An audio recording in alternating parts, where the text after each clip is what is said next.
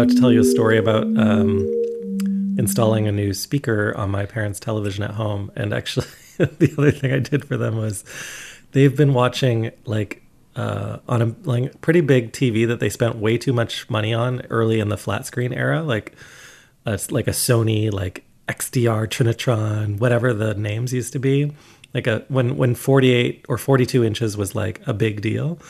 But they've been had like a satellite at home, but they've had like this satellite box from the 1990s with RCA cables.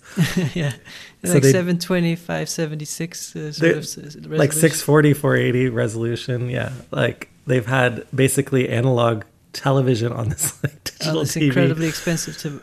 Yeah. yeah on this like $10000 sony television Well, home and then electronics are bizarre. It, it- when you really look at it, like you just said, you you got a Bluetooth headphone and it doesn't charge anymore. After how long have you had it?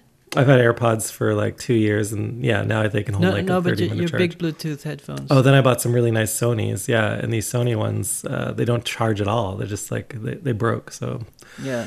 it's true I'm, a li- I'm forgiving on the AirPods because it's just it's a tiny battery. There's no way you could replace that by hand, and then, you know, what can you do?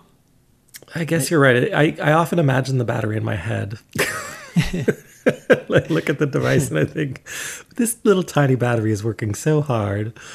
Um, But if you're on a day of Zoom calls now, like you know, I'm doing this swapping thing. So I charge the left Oh. one. I charge the left one while I'm using Get the right one. Get yourself a pair of AirPod Pros, and then you'll be very happy. Maybe I could charge them to the company or something. Yeah, Um, you should. Regardless, uh, the up, the actual uh, upgrade of my parents' television experience from the 1990s to the 2000s has been mind blowing for them, because I've also introduced them to Netflix and like HBO Go and all of that stuff. Have they commented on that?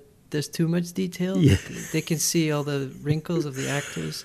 Well, like yesterday, I also added a speaker, and they're like, "Whoa, we've been living like because they've been lis- lis- like watching SD television on an HD set with like no speakers, like just the f- the crappiest speaker in the TV." Yeah, And it's so- like you're you're listening to the neighbor's television. Yeah. So their minds have been have been successively blown. Like I keep bringing them an upgrade every week. I'm like, and this week we'll have audio. like what? I never knew. But do you do you run into the problem that they get almost everything and then they want perfection and then there's competing systems. So like, can I get title on the kitchen speaker? Mm. Not yet. So far, they're like, this is crazy. There's so much choice, and all of the shows are good. and can you believe it?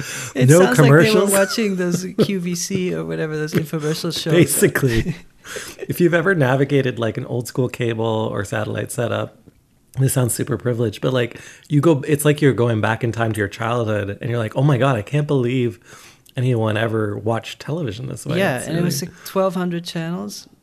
yeah, exactly. But th- the same show on like fifty percent or something, or like old reruns on some, and like And, And this- I- uh, seven minutes of show and three and a half minutes of commercials. Yeah. Yeah, and they're just like they were appointment viewing kind of people, so they would like, you know, their shows at specific times. They were still organizing their whole life around when a show was on. Like um anyway, so they're like they're now fully bought in and they're like, "What else are you not telling us about?" so uh, Show us the secrets. Yeah, show us the secrets. of course But everything will break down. At the same time, uh, you think this would be a perfect time to catch up on reading?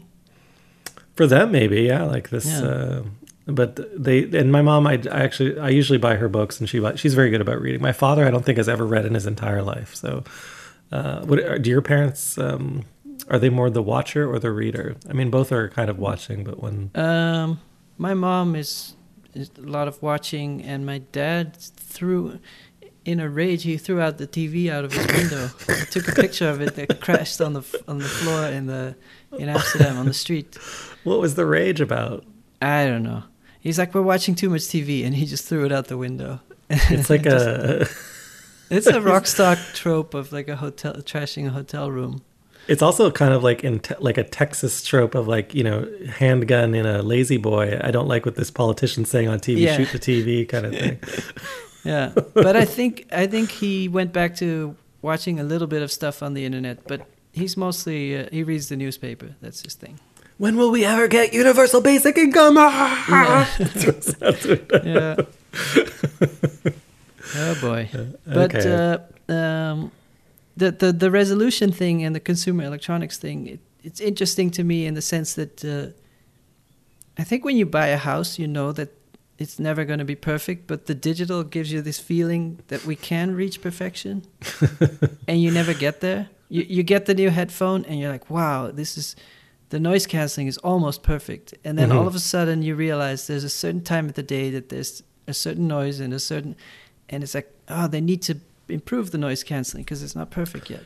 You're right. There's some kind of a segue in this because, and as I was watching my father into this week's film, but as I was watching my father, like in his, as his comments were kind of rolling along with what we were watching, I was showing him stuff. He was like, "I can't believe how green that green is." That, that he's like those yellows. I've never seen anything like it, right? Because eh, you know, just an HDMI connection, which is something new to him, resulted in an image he had never seen before. And I bring that up because, like, we we want to and his whole profession, he he was dealing with images. His yeah, my father career. was a graphic designer. Yeah, so he was Yeah. color and sh- image is. He, he's like- he's professionally invested in color. Yeah. yeah, it's uh, like um, it's almost like if you make a great meal and um, you know someone is like you know puts ketchup on the plate. Like that's the opposite, right? So you're like, it's like someone who always went to McDonald's and then you take them to In and Out Burger.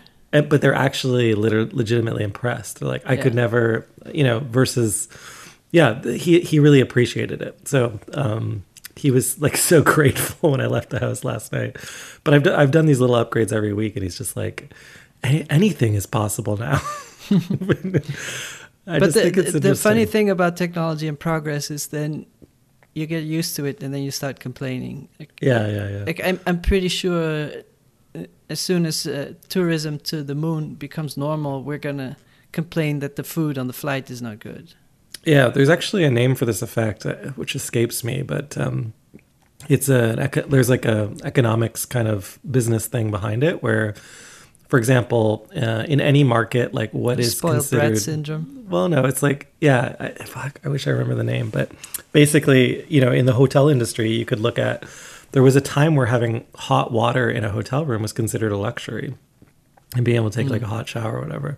But now you would consider that probably what like the first thing, you know, Yeah. that you expect as normal. And then remember, there was a time where having internet in the hotel, again, a luxury, and you'd even pay. I remember for it. that was that was very special if there was internet in the hotel. Yeah, and now you're like, what? This internet's not fast enough. Why do I have to enter the password every two days? What's going on Yeah. here? You know? The, the weirdest thing about hotel internet is that usually cheap hotels have free internet, and expensive hotels you have to pay for the internet. Mm. In my Yeah. experience, No, no. I think I they were saying they're like, you know, these people have money; they can afford the internet. Maybe in those Yeah. uh, situations. Yeah, it's, usually just bus- business deduction. So we'll, yeah, yeah something. Well, the hotel industry, I'm sure, is like going through some tough times right now, reevaluating yeah. its business model. Regardless, so t- so this week, um, you chose you selected Tokyo Ga by Wim After the trauma of, of Sonic. I mean, preface it. let's yeah. talk about that because I found this film a little bit traumatic, and I, I can talk. We can talk through that. Okay. Um, and yeah, but uh, do you want to give a summary just of the premise of the film? Sure. Yeah. So uh, the, the director, his name is Wim Wenders. He's from Germany, and he's been a, a, a lifetime devotee and fan of the uh, Japanese film director Ozu. And he went to Tokyo to sort of see Tokyo now and how it compares to what he's seen in the films of Ozu, and speak to people who worked with him. But also, it's a travel diary. Uh, so we, I, I have the Wikipedia in front of me, so it's a number of distinct chapters, so we can analyze it because each chapter has a different theme. But he he's generally go, you know kind of going to Tokyo in search of the pure image, in search of this image that Ozu is so good at presenting, or according to him, Yeah. of the have Jap- you s- have you seen Japanese of Ozu's films? Because maybe we have to explain who Ozu is and what he's about.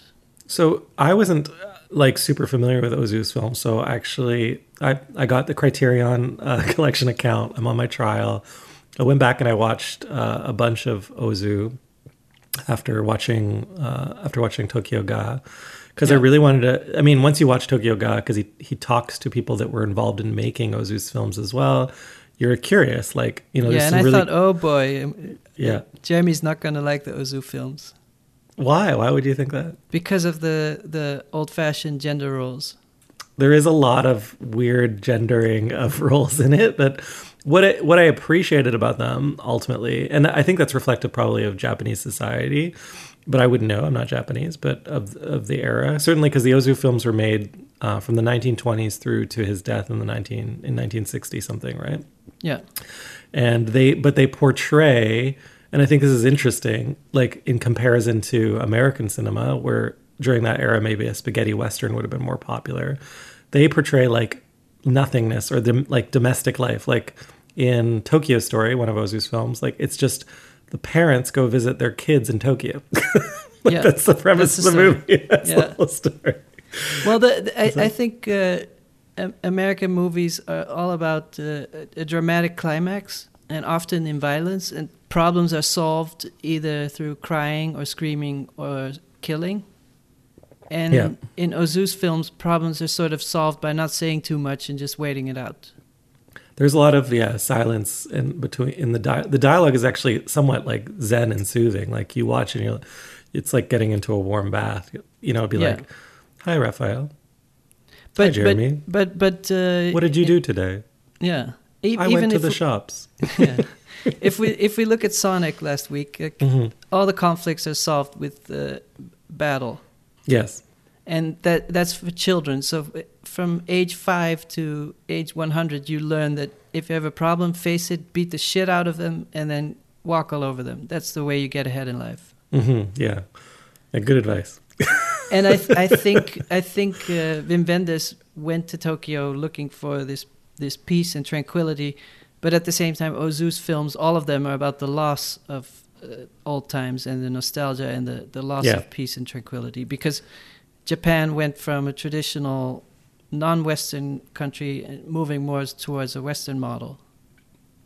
And this is where I started to really like dislike um, the film. Like, the, like I think I feel comfortable enough now in this podcast format. There, there are parts of it that I found.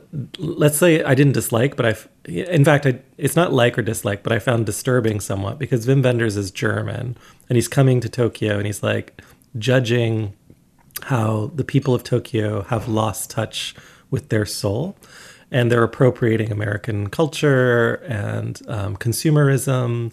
And therefore, and, and there's this horrible scene at the top of uh, one of the like viewing towers in Tokyo where, Where he meets Werner Herzog. yeah, Werner Herzog's there. You might recall from our Yeah. podcast a few episodes ago with Constant. Um, and Werner Herzog's like, there is nothing here. There is no image. There is no transparent image.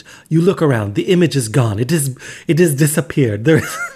Well, there is no we- we purity. talked There is no soul. We talked about uh, Werner Herzog in the with Constant that uh, the idea of the Earth only being pure without humans. hmm Yeah. So if if if you're if Werner Herzog's whole point is like I prefer things without humans, then Mm. Tokyo is not the place to be. That's interesting. Yeah, because he looks down at this like you know industrial landscape. That is to say, like the human manufactured landscape, and he's just like, there is nothing from here. You you really have to search. It's an archaeology. And then Wim Wenders says, actually, the image that I'm looking for is the image of Ozu, and that image is on the ground. And so he gets in. And actually, this is in the Ozu. One of the most interesting things I found about him that I that's revealed in this movie is he shot all of his work on uh, on a tripod that was only like two inches tall. Yeah. so everything's on this really Well, like low point of view. Yeah, so maybe maybe that's where we can start because when you think of uh, traditional Japanese uh, homes, you're always sitting at the floor level or on a pillow, maybe two inches off the floor, but not at a chair level. Mhm. So that creates a very different photography or a very different. The the traditional idea that in a gallery you hang works at eye level. Eye level is different when you're sitting on the floor, and Yeah. it creates a very different mood immediately. Like it, it it's so um, fundamental the eye level, and in I think in uh, in film noir you often have extreme perspectives. So like, you, the camera's very low on the ground, but it's to show that a crook is coming down the street. You know what I mean? Yeah, yeah. like yeah, you yeah. see the, f- but it's never. If in in an American movie or European movie, if someone's having dinner, the camera would never be fifty centimeters from the ground. Yeah, yeah, it's just unheard of. Yeah, like, it- because then you're f- you're filming people's knees. Yeah, yeah, yeah, exactly. and, and there's something humble about sitting down on the floor. It's a, a very different thing than if, if, almost if you imagine uh, a colonial Englishman in India sitting on an elephant in, on a chair. You know what I mean? yeah. Yeah. And traditional, I think, um, if you watch some of Ozu's, one of the great things about watching the the Ozu films themselves is you get this view of domestic life as it once was, where the Japanese home was almost transparent, so that you know people walking by on the street would like drop in and say hi, you know, and, Yeah, um, yeah.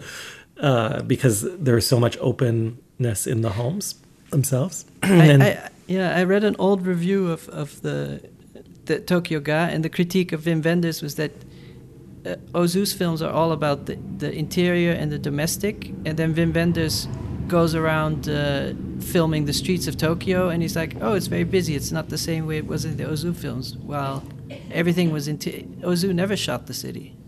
No, uh, in fact, I thought that was that was that's an incredible point and one that re- that was like really remarkable if you watched both. And then I also then did a YouTube search for Tokyo 1950s because that's the era that I think Ozu probably 1950s was kind of his the, the peak of his Well, that's the tipping. That's the tipping point of post-war and d- deciding where the country's going to go. And yeah. yeah. But in these like YouTube montages of rare quote unquote, you know, Tokyo footage or Japanese footage, it's all just like driving by outdoor scenes. It's this kind of drive by, uh, and and that's not at all the intimate. You no, know, it was crowded already, probably. yeah. And the I've- best I've s- moments, the best moments in the in in Tokyo Ga, I think, are like these moments in the funeral, um, sort of the in the, not in the funeral in the cemeteries, right, where Yeah, yeah. children are playing and families are gathering and that's the most intimate i think uh, moment in the film is is seeing kids play baseball next to a you know pile of trash in a cemetery or whatever Yeah. um, The- Just- the- the- did this movie make you more curious about visiting Japan? well this is where i thought we would spend some time because you and i have both visited japan but i had no, only i only just visited about a year ago um, and you have visited many many times and so Yeah.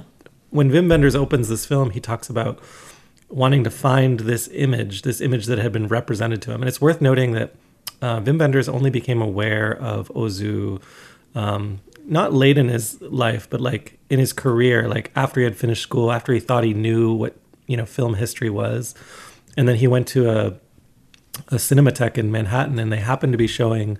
Someone actually uh, urged him to go to a cinematheque to see these Ozu films that were showing uh, on a rare occasion in New Yeah, York because I, I think he lived in Paris for a few years before, and the story Yeah. was that he would see four movies a day and get his Mhm. film education. That's right. Yeah, and he felt like he had seen every movie. And the the only reason these movies were showing in Manhattan is because this this sort of um, I don't know what the right term for it would be, but you know the term he used is housewife, but like someone a woman living in Brooklyn who is not associated with the film world.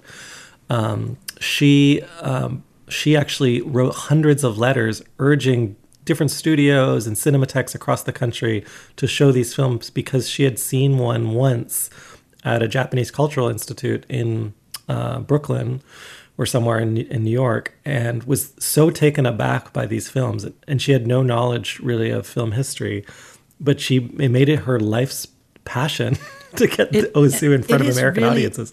It is really interesting once you start seeing things from the perspective of Ozu that you see how dramatic and violent normal films are. Yeah.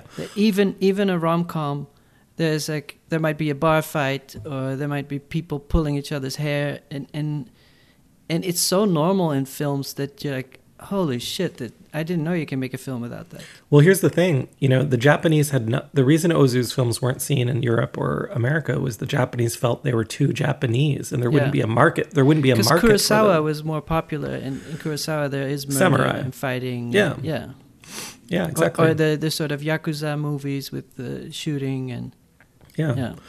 Yeah, so this idea, but it actually, that actually, that point kind of resonated with me as a Canadian because Canadians say the same thing. Like we have certain directors here that you'll never see outside of Canada, and we'd be ashamed to show you the work because they'd be like, "It's so Canadian," polite. you know, because we'd think it's too Canadian, and the American market wouldn't understand. In fact, the American market would just tease us about it, you know, which is like kind of the Big Brother problem of the world, which is like, ah, like, you know. They just they won't get it, and then they'll just say we're stupid and we should be more like it's them. funny. There's I'm, a shame thinking, built into it. I'm thinking about what Dutch movies would be too Dutch to export, but then I think that the main cultural export is uh, these TV concepts like uh, Big Brother or The Voice that were developed in the Netherlands.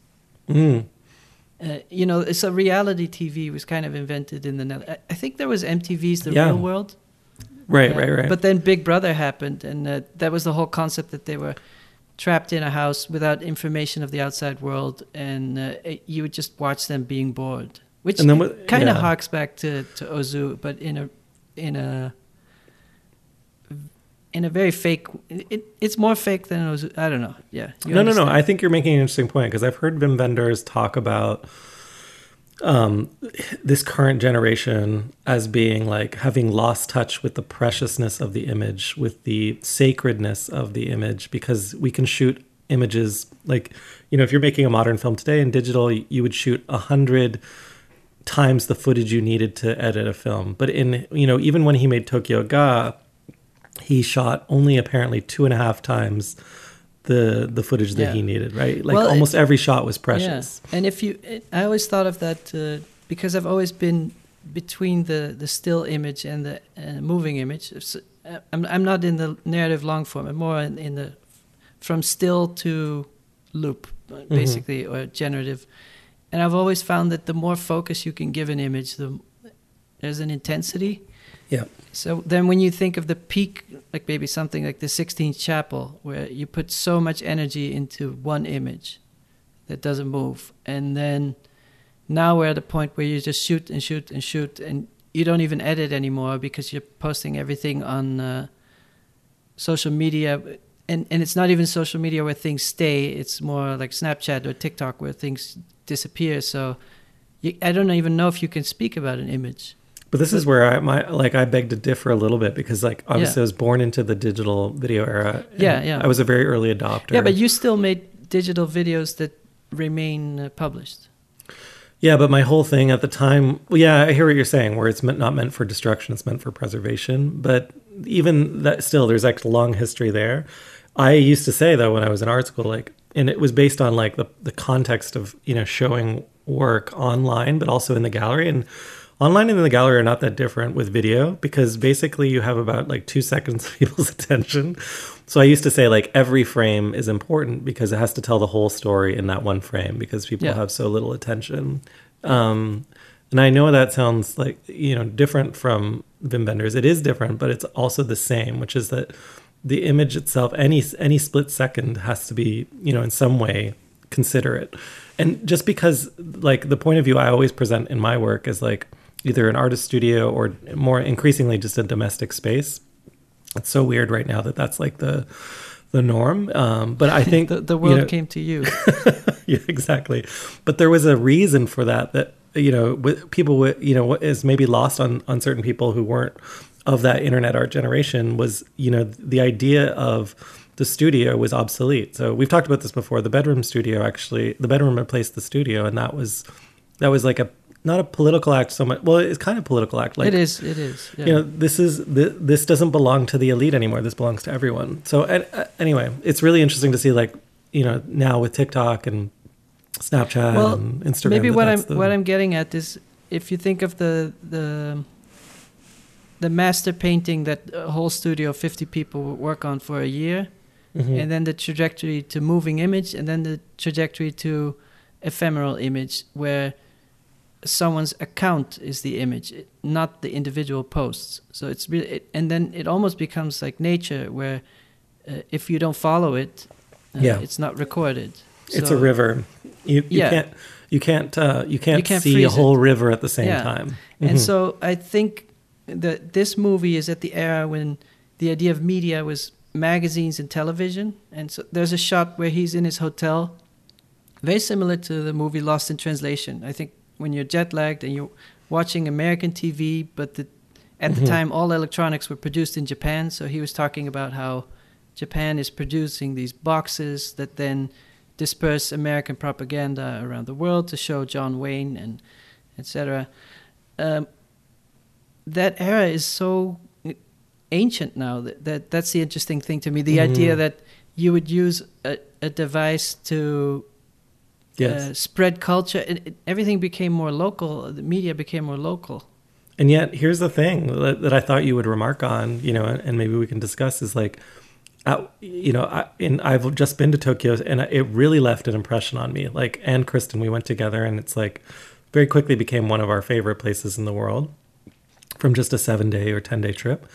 And so, as I was rewatching this film, I had extreme like bouts of nostalgia, including there's one scene, Raphael, where he's in Shinjuku, you know, Yeah. and he goes into the bar, and Chris Marker is in the Oh, yeah. bar Yeah. that that bar called La Jetée, I went to that bar and actually I tried to go to it twice because I couldn't find it, and and so I actually photographed like f- the the pursuit of finding this bar because Yeah, like I was trying to figure it out with a friend and compare it to images I saw this, online. It's this area of bars in Tokyo that you always end up at, even if you don't try. And you're just like, whoa, there's these tiny bars, and it's weird. And uh, this kind of piss alley or whatever. yeah, and, and, and Station. it's it's one of the biggest cities in the world, and somehow you always end up there.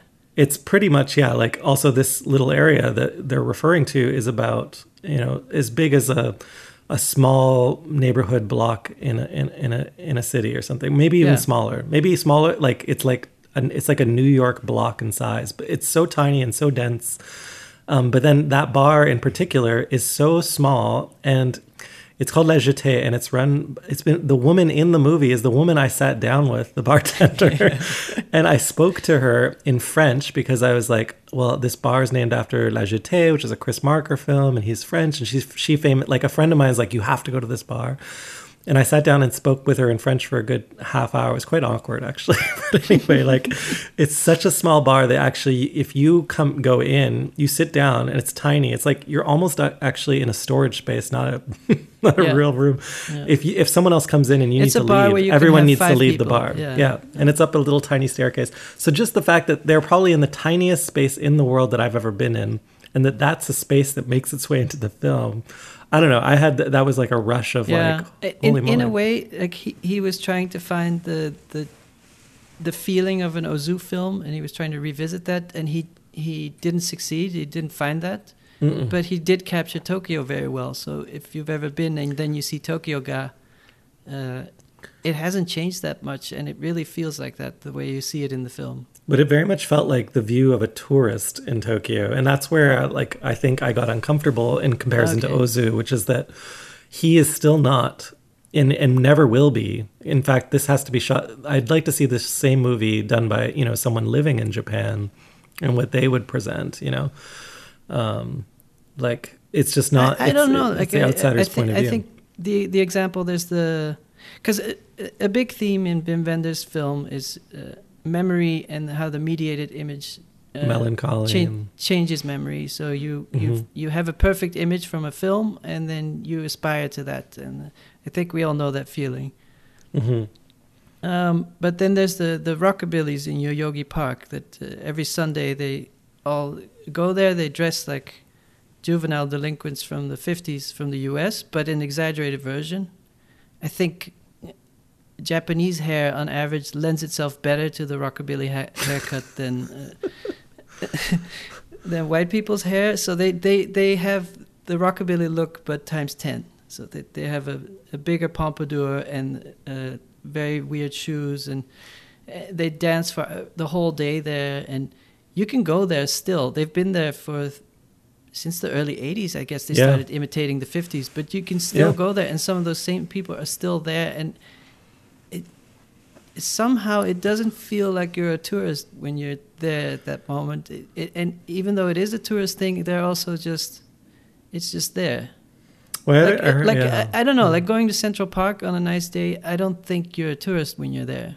Hmm No, I hear what you're saying. Um, like it, what i mean is central park is a place that new yorkers will also go to. It's not it's different than uh, visiting the statue of liberty No, yeah, I hear what you're saying. So it's the public life that is common. Um, yeah. And the int- the most intimate moment in this film, obviously, is when he's interviewing Ozu's cameraman, Yeah. who was worked with him his entire life. In fact, he stood by Ozu's side like from the time he was an assistant, he, and he's and he characterizes himself as probably the, the the only cameraman in the world that's ever worked with a director in such like uniform solidarity, loyal. so loyal. And he talks about after Ozu's death, And they're in a Japanese home uh, while they're shooting this, like, with a view of a garden, like a very nice uh, tatami floor and a big view of a small garden. And he's describing how he films things on the low tripod and how he would, which is great. And he has to lie down, and Ozu is like so controlling. And yeah. we once we set the camera up, we all run away. We're just very worried. Like We- no one touched the allowed to- camera. yeah. and, and, and Ozu makes jokes that the tripod is his girlfriend. And uh, or no, I think he made the cameraman. I think never, you know, made jo- those jokes because he was so dedicated to Ozu that he had no so other loyal. no yeah. other relationship except to the tripod. Um, and this tripod is also custom made. It's it's it's barely a tripod. I don't even know why he used a tripod instead of just putting the camera almost just on the ground or something. But um, the guy breaks down crying when he talks about how Ozu like was his entire being was wrapped up in in in serving Ozu, like in serving this master. And then when he was gone, he lost a the spirit within himself to continue instead. Yeah. It's so tragic, and you do realize that that is a very intimate moment about And in the a way you that know, that's a more intense emotional movie than in any of Ozu's films. You never see people cry. That's true. Yeah, they're actually they're, the emotions in Ozu's films are the. I don't know if this is normal for the era in Japan, but the dialogue will be such that they someone will say something and then on the other end of the dialogue, someone's just smiling, like gr- huge grin across their face, like they're like arigato, and then the person's like just and then just cut to the, a reverse shot of the person smiling. Yeah, or sometimes someone's upset, but then you just see the back of the person. Oh. Yeah. So Yeah. I, I, it, it's hard to explain when something's subtle, how radical or how different that is. Like Well, the, you know, the, the, the absence of of uh, if you say this dish hardly has any salt, but it's still very, uh, it it still has a rich experience. That's hard to explain. Yeah, I think the reason I like that one scene though is throughout the whole film, you know, um, Wim Wenders is kind of critiquing the fact that you know Japanese people, but I think generally humanity in in, in its entirety is losing touch with reality.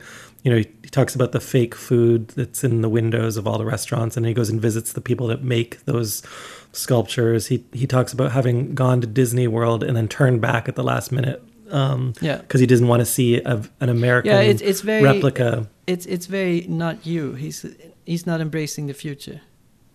Well, I wouldn't say it's not me. I'd just say like you know that's a pretty commonly cited argument that would now cons- we'd probably consider cliche if we made the film today, right? Of like simulacra and like the search for the authentic. Like you'd go to Las Vegas today and you'd be like, this Las Vegas is like so out of touch with reality, and but then Yeah. the postmodern postmodern person would be like, everything is reality, and there's no such thing as like Yeah, what Wim I- Wenders I- is looking for.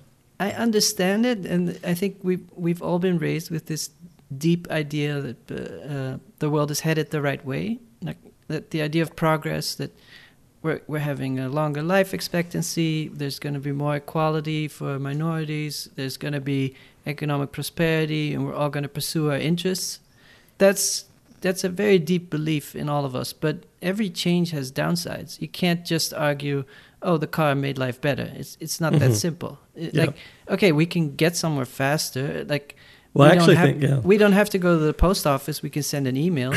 No, you're making a great point. You're making a Yeah. great point, and like because ultimately my argument is that the the film feels colonial, but then your argument is correct as well, which is that the the colonialism was apparent in Japan, and that's what you know he was reacting to. And I, he does run into what, Chris what do you mean with the colonialism? Well, like the like American colonialism is alive through American ideology in the film. Like it's best characterized in the movie, I think, when he talks about golf and how the Japanese have become obsessed with golf, and they've abstracted yeah, but golf I, to I the point where they don't careful even. with, with the word colonialism in a country that hasn't been colonized. Like that, that, that's like saying that the that Europe was colonized by America, and I, I think that's Mm. that's a bit problematic compared to countries that were literally colonized. Yeah, I bring it up though because well, in Japan, Japan was a, a colonial force, or they fought back against colonialism in terms of China. Uh, but like, I just want to bring up that he runs into Chris Marker at that bar, right? And Chris Marker at the time was making Sans Soleil. Have you seen Sans Soleil before? It's that, no, no, I haven't. It's a similar like kind of travel log film where Chris Marker's going around literally to different colonies. Is it the one world. where he he films everything without ever looking through the viewfinder? Um, I don't know if that if that's the case, but he goes to like Africa and Tokyo and um, different places all over the world, trying to ca- figure out, you know, kind of figure out this kind of the shift that's happening globally in the 1980s. does It's the exact same of- time. It reminds me of the my parents' generation when travel was more of a uh, a spiritual uh, duty than relaxation, and so you you had to go to new areas and you had to document everything me- methodically, Mhm. and you had to go to places where tourists would not come. That was the worst, and I think the world is so explored now that there's not even the option anymore. Yeah, I mean, I think the the thing about Chris Marker that's famous is that he would do these films where he wanted to record others, like all over the world. Like like he he used to like I think in one of his in Sans in the early part of the film, he's like, you know how in film schools they tell you never to look in, in like look directly into the camera. That's such bullshit, right? And then he shows these shots of people all over the world looking into the camera. It's very powerful. Um, but you know, Chris Marker himself never appeared on camera um, personally. Like, Yeah, so, so, there's a shot in this movie where he holds a drawing in front of his face. yeah, and that's actually a reference to this like tension. In, ultimately, I think in Chris uh, Marker's work of like capturing but not being captured, and that's also a tension I felt like Wim Wenders maybe didn't explicitly state. But the idea of taking a picture is, you know, what is that old saying? It's like, you know, capturing a soul. Yeah, Um, and there's a there's a very funny episode that I remember. The, you remember the Teenage Mutant Ninja Turtles, the cartoon? Mhm, of course, yeah. How could I forget?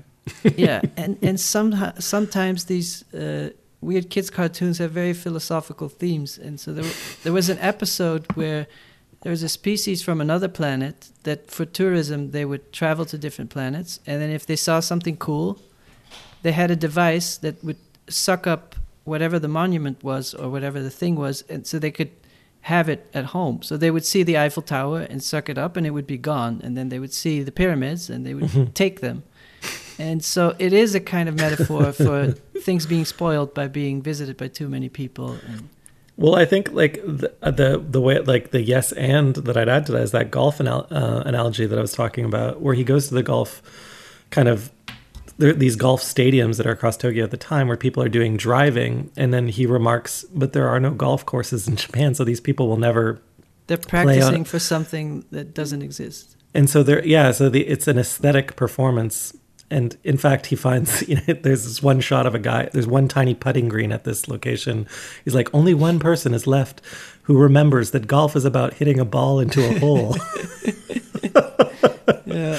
it is pretty funny because ultimately, like, it, and that to me actually was resonant as I, like globally resonant. It wasn't just a Japanese thing. It was like, okay, I think we can all admit that we often like we reach these aesthetic um, points of potential where it's about um, it's about performance of the formal aspects versus the actual reason the thing started, the big why behind the thing in That's, the first that's place. That's a little bit where certain video games are at now. Like uh, Christina is really into Animal Crossing now, and it's it's not about winning or losing, but just spending time and then decorating your home and then improving it a little bit and then inviting friends. But there's no winning or losing, and it, Mhm. it, it it made me think of um, what I like a lot about this movie. Obviously, I, I love Japan, so that I'm uh, biased, but that this movie seems more of a exploration without a previously destination. assigned goal. So it's it's Mhm. not like I have to find this or this and this story arc. It's just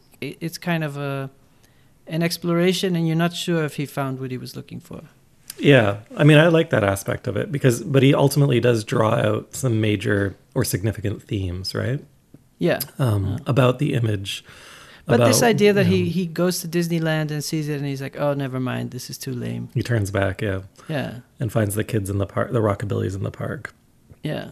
Um, yeah, and I and, and th- that's the other interesting thing of the, I think uh, the idea of the meme and, and things in culture bouncing back and forth, and uh, so this idea that that rockabillys have been uh, copied by the Japanese and maybe even improved, and, and well, that's the thing that I that I that I would like if so if the one of the interpretations would be that this this is he's being patronizing towards the Japanese people. Another would be that he's he could be celebrating their unique flair. The worry I had watching the film was like it felt a little bit patronizing, like a European in Japan being like, "These stupid Japanese, look at how they've what, like." What, what moment was most patronizing? I think that actual moment that we just talked about, where I was like, I turned back from Disneyland and I found these rockabillys in the park.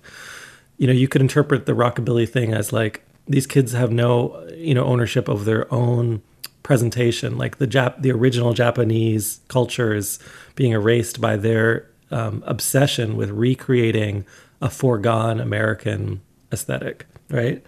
Or like, so that's one way of viewing it. I think you could view the same scene and say, like, isn't it incredible the way they've mutated um, and uh, represented yeah. American it, culture? It reminds me, David Chang had that food program on Netflix, and one episode was about pizza. So he goes to Naples, and there's the official pizza organization that can yeah, yeah. certify that you're good enough to be worthy of the title pizza. So there's a couple of places in Italy that are worthy of pizza, and then a few around the world, but very few.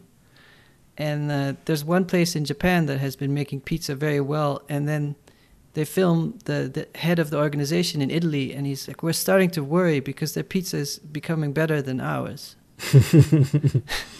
yeah. So I I do think that uh, the same with the things like Japanese curry, which they took from India, or ramen, which the idea came from China, and then they start going at it, and then generation by generation, it becomes its own thing, and then at some point, people just consider ramen a Japanese dish.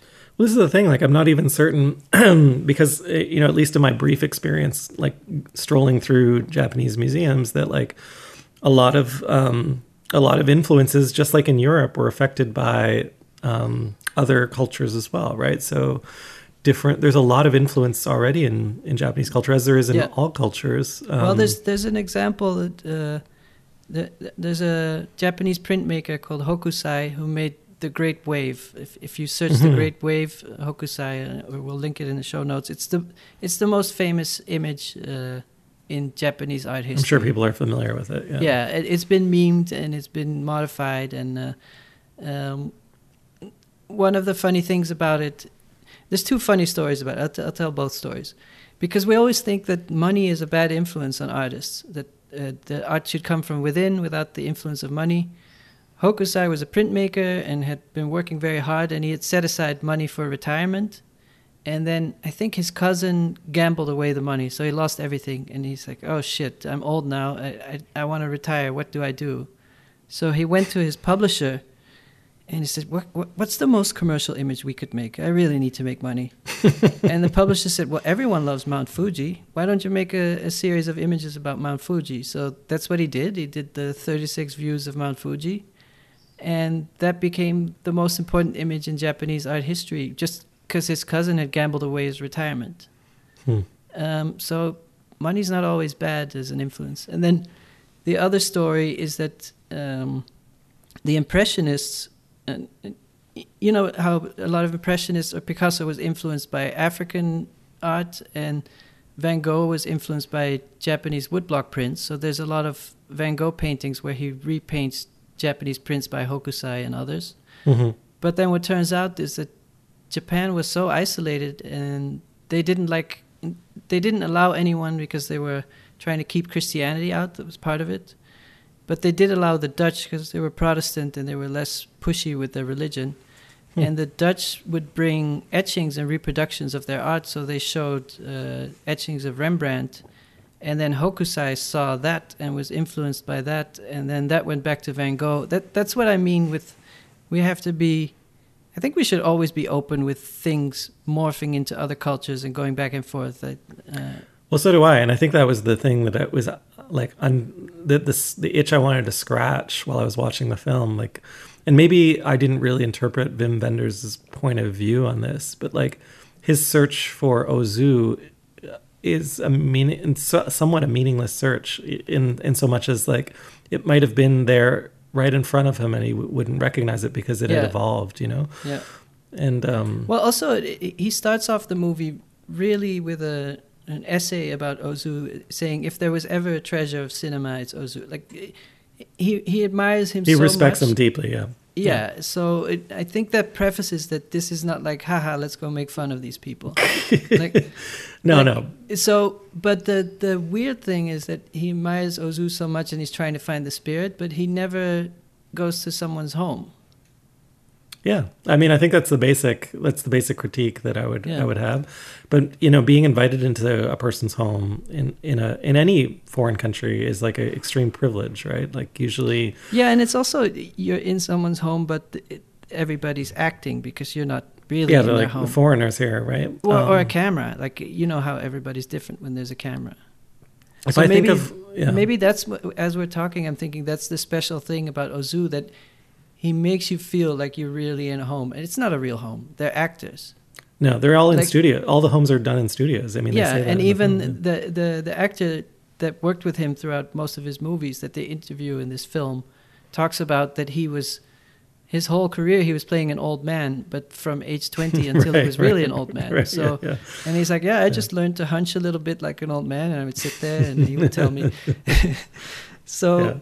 It, it- there's that weird thing with believable, and and the, maybe we talked about that about the uncanny valley and that uh, making the home an exaggerated version of a home that doesn't exist in real life feels more real than doing it accurately. Yeah, I mean, I did love the Ozu stuff that I watched uh, as a result of watching this film. So, like, I feel a great a debt of gratitude. Um, Did, did you kind And of uh, skip through certain scenes, or did you watch whole films? I would watch like thirty or forty minutes, and I'd be like, Yeah. I kind of get the gist of this. yeah, no, no, if I, I'm, if I'm I'm not. Uh, I'm not Yeah. critiquing. it. I, I Yeah. understand. After this movie, you want to get an impression, and then later, because maybe I'm go something back, we, think, we can say about Ozu is that he basic, basically made the same movie, but then a hundred times, or I don't know how many films he made. Yeah, So the movies are always about the kids don't want to do what the parents say, or that, Yeah. that conflict. yeah, yeah. It's almost like soap opera, but not really because it's not that dramatic. It's like Yeah. you know, like in one scene. uh, I mentioned in Tokyo Story, right? It's just like the the mother and the child talking about um, how the kid never studies, and like the kid being like, "I don't know where where am I supposed to study?" And the mom's like, "You never study anyway." And then it's like the kid goes and finds a place to study, and it's like that's like five minutes, ten minutes of the movie. like, what, what is going on? But the, the, Uh, the funny thing is, if you watch a number of Ozu's films, that it's always the same actors, and uh, maybe Yeah. an actress is kind of young. So first she plays the daughter, and then a few movies later she's the mother, and a few movies later she's the grandmother. So there's this weird uh, familiarity with the actors that they also become your family. hmm Yeah, so you've watched quite a few, then I assume. You know, apparently though, um, and they kind of blend in. Like I couldn't tell you the different ones because they're also the titles are like one is called spring and the other one is called summer, so you can't really remember which one is which. But apparently, um, actually, like a large number of his films were lost. Uh, they were not preserved um, because even in Japan at the time, similar to in America, early film was not considered something precious. It was just No, like no. like a con- kind of consumer trash, you know. Yeah, it was the same with the uh, uh, the what's his name? The the guy who created the Looney Tunes. It's Chuck Jones. Or- Yeah. yeah. Yeah, His first job was at the Disney st- Studios to clean up the old cartoon cells so they could reuse them. So you have a piece of plastic that they would make the drawing on to make all the early Mickey Mouse cartoons, and he would come with a sponge and wipe them clean. Well, now they wow. would be worth millions. it's just they're like, no, the the plastic is more valuable than the artwork. Wow. Yeah, the thing that I, I, I think we haven't talked about yet, though, is that when we glanced at it, which is that this film, um, uh, this like kind of travel film where one is observing one's self in an unfamiliar context, uh, is now you know something that's pretty much uh, commonplace for everyone who travels. It's Instagram now. Yeah. Yeah, yeah, and um, I, found it interesting to see the again coming back on on what we opened on the the the images that he recorded, and I saw an interview where someone asked an audience member asked a question of Wim Wenders like, well, how was it that you were able to take these you know quote unquote intimate shots and and you know with the children and such like and people didn't chase you away? They weren't why are the you know why were the kids comfortable? Or why was that grandmother who walked by okay with you filming her and he said well there was just two of us. But you know the funny thing is today i still believe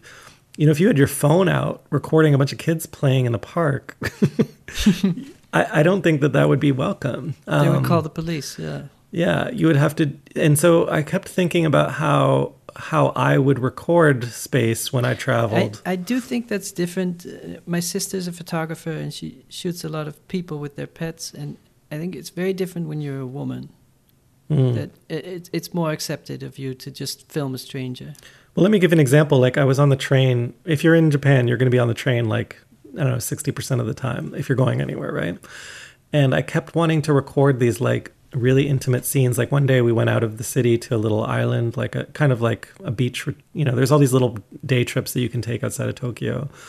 And everyone at the end of the day is just so tired because they've been running around out in the sun. And, you know, on the train back into the city, you know, people are falling asleep, couples are together, there's families.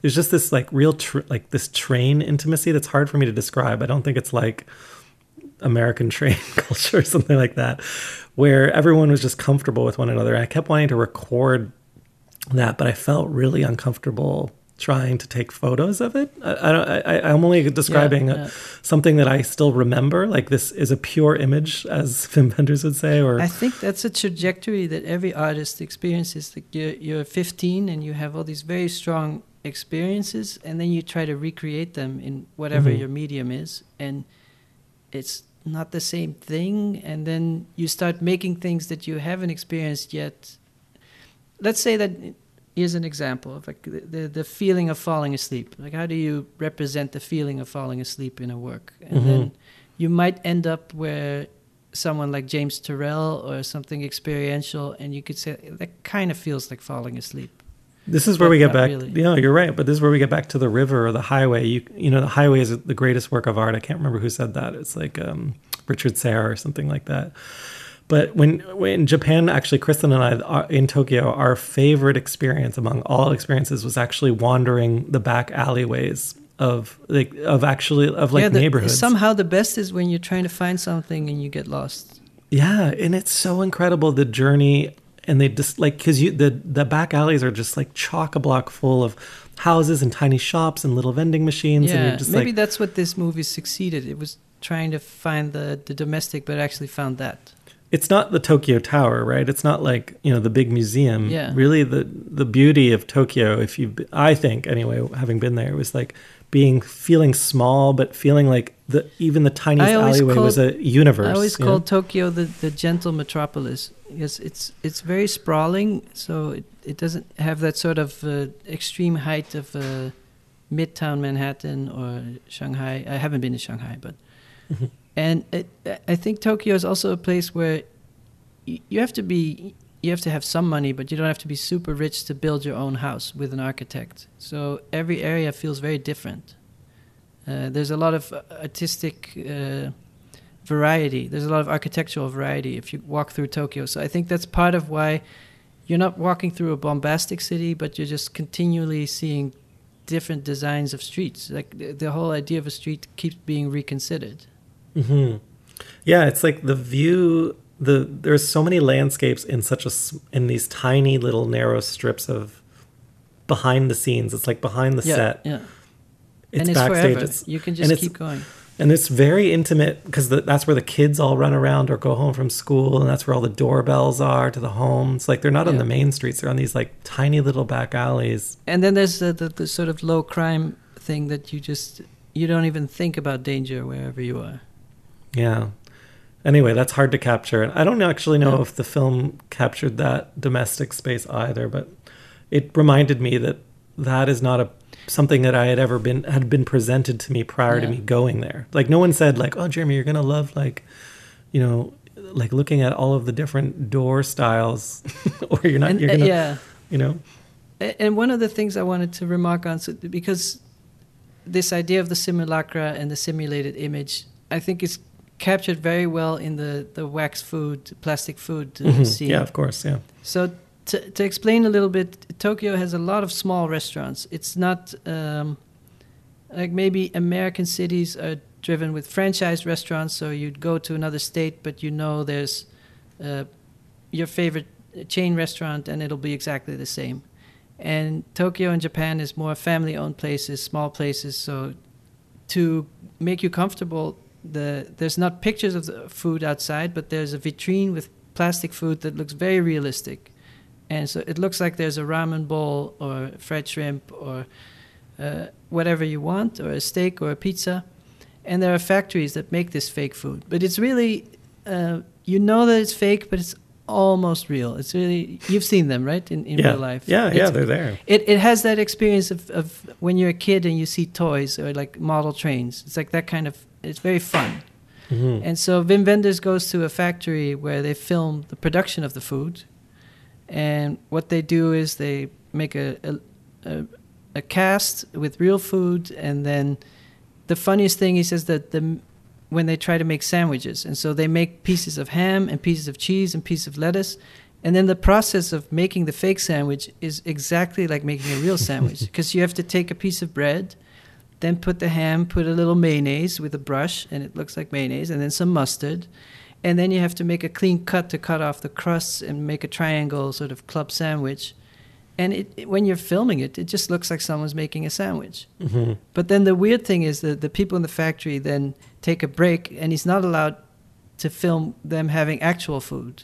They take our lunch break. Yeah. Yeah, so their trade secrets are fine, but the f- the act of eating real food is too intimate to film. This that's actually a, a, like a really really good point because, and that thing probably is a great summary of the film, which is the one like this this the he's seeking the the Ozu image of the real people in their Yeah. real domestic lives, like eating. Being Yeah. together, and he can't. He's not allowed to access. And and Yeah. I, you know, I was saying earlier, he was but allowed access film, in public like places. if you would, Yeah. if if you would have filmed it and said they're cutting, they're making a sandwich, you would have believed it. yeah, yeah, that's true. If yeah. no one had told you that it was plastic. or if it was a drama versus a you know documentary kind of thing. Yeah. Anyway, I did I did really enjoy it. I just thought that that was you know that's one of the tensions in the film is this search for the authentic domestic image, and then you know if you watch the it wasn't until I went and watched some of the Ozu stuff that I was like, wait a second, like how come this image wasn't presented? Um, yeah, yeah, yeah. And one of the best lines, though, I just want to bring up in the film is he is in that Shinjuku back alley, and he switches from like a seventy millimeter lens, no, probably from a like a twenty five, a twenty millimeter lens to a fifty millimeter lens, which is what Ozu would use. And he, you know, same exact camera position, and he says, "I started to film this back alley, then I switched to Ozu's, you know, fixed." 50 millimeter lens and people who don't know a 50 millimeter lens it's like a slight telephoto um, it's probably the most commonly used lens today i don't know if it was back then. I think I think not anymore because I remember starting photography. If you had a film camera like a Canon or a Nikon, like a, the basic thing that any photography student would use, the 50 millimeter was cheaper, and I always wanted a bit more wide. But now all the the phone cameras, what they call telephoto, is more 50 millimeter, and but the the thing everybody uses now by default is quite wide. on a can on a phone right but Yeah. i'm just saying if you're like shooting slr you're probably going to have a fixed Yeah, but who 50. does that?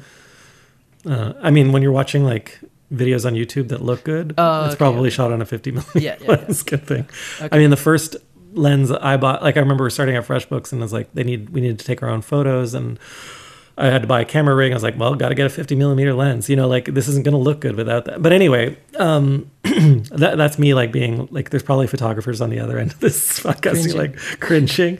But anyway, he switches out the lens and he's like, and now the image is not mine. I realize that the image that I'm showing you is Ozu's image. It's no longer my image, which I, I Yeah. thought was like a nice, um, like That- was a generous. Kind of like if you're painting and you're like, oh, let's uh, drip all over the canvas, and it's like, oh, that's Jackson Pollock. Yeah, and but you rarely get that in a film. So that's why I say it was generous. You rarely get this. I mean, the whole film was about him trying to find this image that wasn't his. But um, filmmakers rarely talk about in it in such oblique terms like this was this this author owns and is is the reference point for this look, this image. And um, I don't know. I, Michael, I really Michael like that. Michael Bay owns this action scene. I can't go there. Well, it's just like uh, right now, probably now we would all be like, well, whatever. Like every image belongs to everyone, and like every image, every image has been created and recreated and mashed up, and so the image is dirt. You know, like I'll plant whatever plants I want in it, kind of thing. Yeah. Um, but anyway, I just like this idea that there could be an image um, and Yeah. a legacy to that image that belonged to someone else. Anyway, Okay. Yeah. so um, next thank you. week we're gonna talk about the movie for next week. So Oh, yeah, yeah. Watch it. So next, yeah, we're trying this out where we're we're giving you a little preview, and that means we're locked in, whether it's good or bad. But uh, both, I think Raphael and I are, are like a, a week ahead. So we watch. I think Raphael, you've watched this film now. I've obviously watched it as well. But um, it's a movie by Jennie Livingston, and it's I wouldn't say a, f- a movie so much as a documentary film. It's from 1990, and for me anyway, this film is like like captures a lot of what uh, I talk about on this podcast, and uh, it's called Paris is Burning, and it's about it's filmed in the like kind of in a similar era actually to this Wim film that we just watched, um, but in New York City, and it's among African American, Latino, gay, and transgender communities, and um, and their like culture of um, what's called a ball, but basically it's the kind of origin story of uh, mo- what we would probably consider now modern drag culture, although drag obviously existed prior to um, this exposition. Like when you watch this movie anyway, you'll be like, oh my God, there's like so much of what we now consider today to be like just mainstream popular culture is captured at the very moment it was created in this film. And so Yeah. For We'll- me we'll anyway. it. It, it, it was. Uh, we'll we'll uh, analyze it next week, but it, it's not. I couldn't rent it anywhere, so I found Oh. it on YouTube. So I'll, I'll link to that. So Okay. if anybody It's wants also- to watch it before Uh, the yeah. episode, yeah, In Canada, it's on HBO, but I don't know if that's um, that's global or not. Um, yeah. But if you're an HBO subscriber, at least it shows up in my Okay. well, we yeah my account. Yeah. Um, yeah. So, in, so yeah. see you all next week. See you all next week. Enjoy. Okay. Bye bye. Enjoy. Enjoy what? I don't know. That's a terrible goodbye. enjoy the pandemic. It's horrible. Bye everyone. Bye bye. Take care.